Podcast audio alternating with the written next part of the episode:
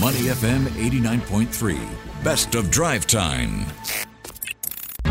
Budget Preview 2023. Brought to you by KPMG. Taking Singapore forward towards lasting paths.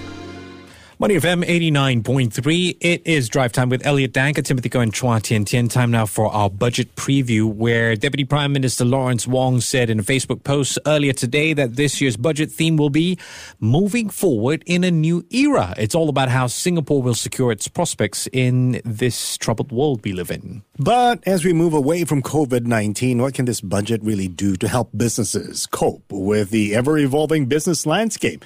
And how will providing grants for businesses to cope with GST compliance costs help us either? On the green tech front, what is KPMG recommending to encourage investments in green technologies?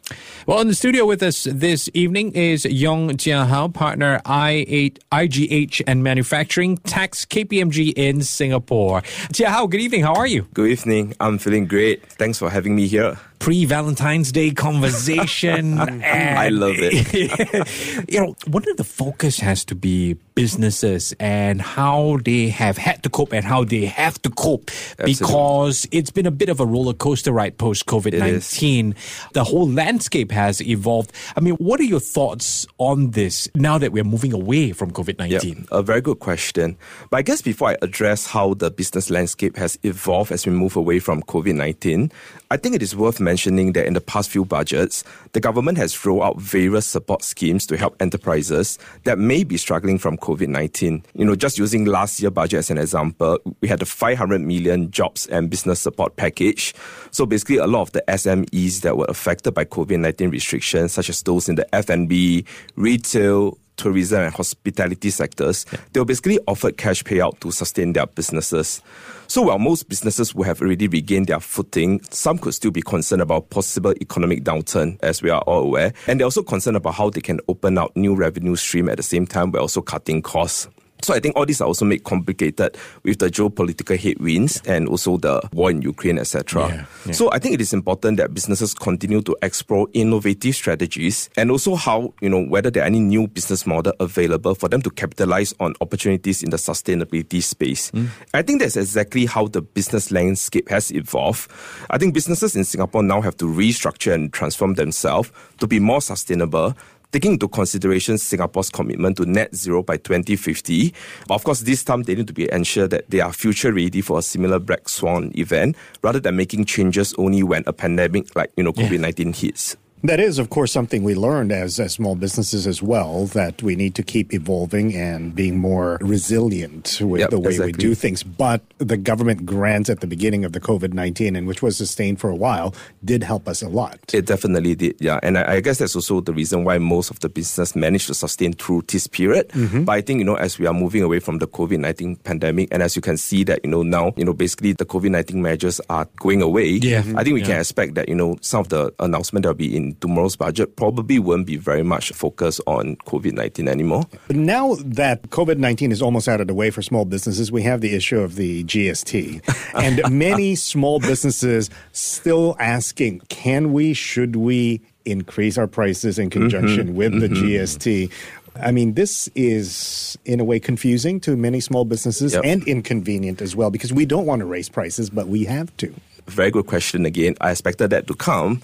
But I think it's not so much about whether they should be increasing their prices, but I think businesses should actually be worried or be more concerned about whether they are able to, you know, comply with the GST changes, especially when the rate hike is coming, you know, across two years, right? Yeah. So, you know, actually if the government starts to provide grants for businesses to cope with such um, the GST compliance costs, it will definitely help the businesses in Singapore as we know that a lot of businesses are just recovering from the impact of COVID 19, of course, with the great support from the government back then, right? So, against the backdrop of a potential economic slowdown, businesses in Singapore are also cautious uh, in terms of the cost of running their businesses. So, with the rate hike across two years, 7% to 8%, and then 8% to 9%, basically, we expect a lot of GST registered businesses to have to tweak their accounting system And they also have to mm. understand the transitional issues when they move from 7 to 8 and 8 to 9. So I think that's where giving grants to businesses will help them because basically they can go out and seek professional support to help them understand, you know, what is required in terms of the transitional issues.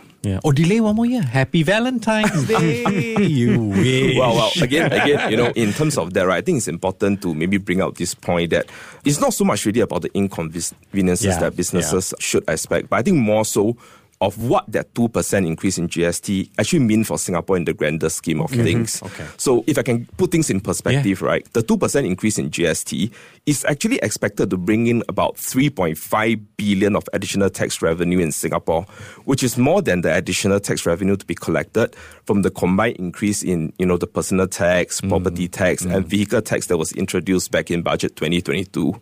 So this additional tax revenue can then be used to fund social, environmental, and healthcare needs in Singapore. Yeah, Terminal 5 or so, just saying. but I want to pick up on a point you brought up earlier, Jia Hao. You talked about how businesses have to look at, you know, new growth areas, you raise their capabilities in this sense. How can financial support help them? What would KPMG be looking at here?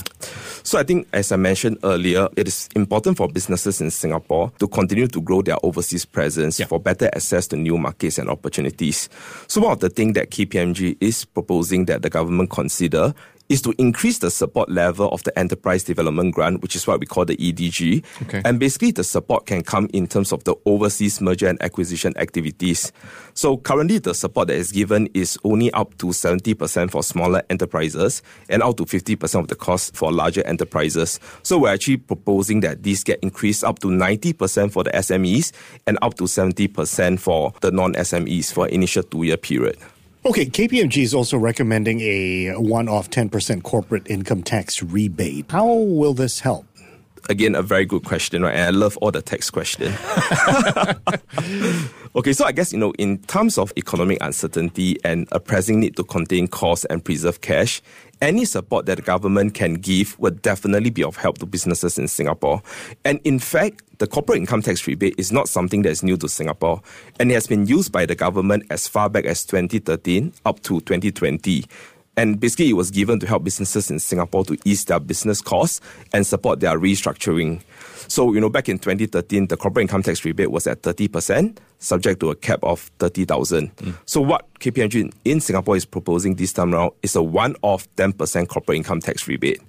Okay, but therein is the issue of then you have to have that continued investment in your employees. You have to continue to push them for, I guess, employment opportunities in Yep. the local market. It can be a bit of a balancing act here.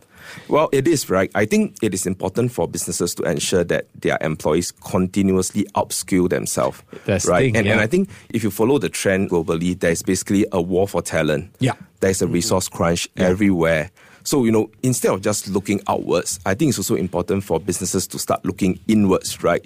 To provide training for their employees. Mm. And towards that end, you know, KPMG in Singapore is actually proposing that the government consider additional 100% deduction on training expenses that are incurred by the companies. This can actually be um, set out quite similar to the productivity and innovation credit scheme that we had back in YA 2018, which has Okay, since okay. expired.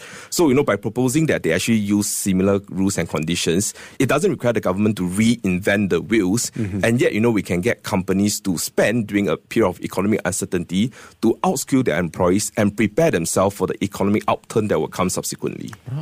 But in putting the money there for employees, as KPMG proposes, assuming that there are employees who want to be reskilled and to upskill, again, that is another issue that we are all facing. Well, it is, it is. But, you know, if you think about it at the end of the day, you know, if you want a job, Mm-hmm. right, you need to sustain your living, you will probably want to make sure that you take on whatever training is available to Yeah. upskill yourself. If you think about it, right, the world is changing. Mm-hmm. We are now talking about automation, Yeah. right? So very soon you can see, like, you know, in the past where we expect a factory which is manned by 100, 200, 300 of employees, with automation, with robotics, Yeah. you know, you will go down to maybe 10, 20. Mm-hmm. So if you don't upskill yourself, you are basically going to find yourself out of a job in the near future.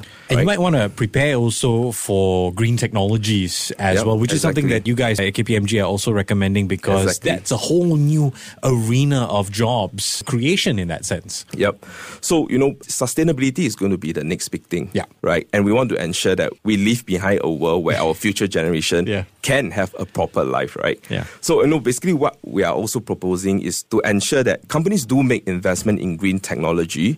So we are basically proposing, you know, like the government to consider introducing enhanced allowances. Okay. And, and this will be applied on a broader range of capital expenditure that may be incurred by companies in relation to energy efficiency and emission reduction solutions.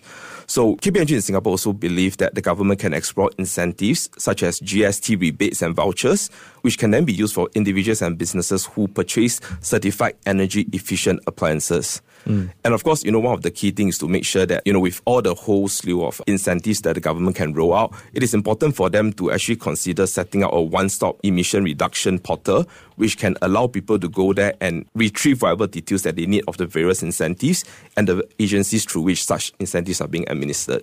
How about for large companies, large emitters? How can the government help in getting them to Yep. start the change rolling? Yeah. So, you know, what we believe is that there will be a need for the government to actually engage in close consultations with such large emitters. And this could well include the likes of refineries, chemical plants, Yeah. or industrial manufacturing facilities in Singapore. So it is important for the government to actually have you know, to understand their energy transition plans, including the specific support that will be required by such players to actually achieve their transition.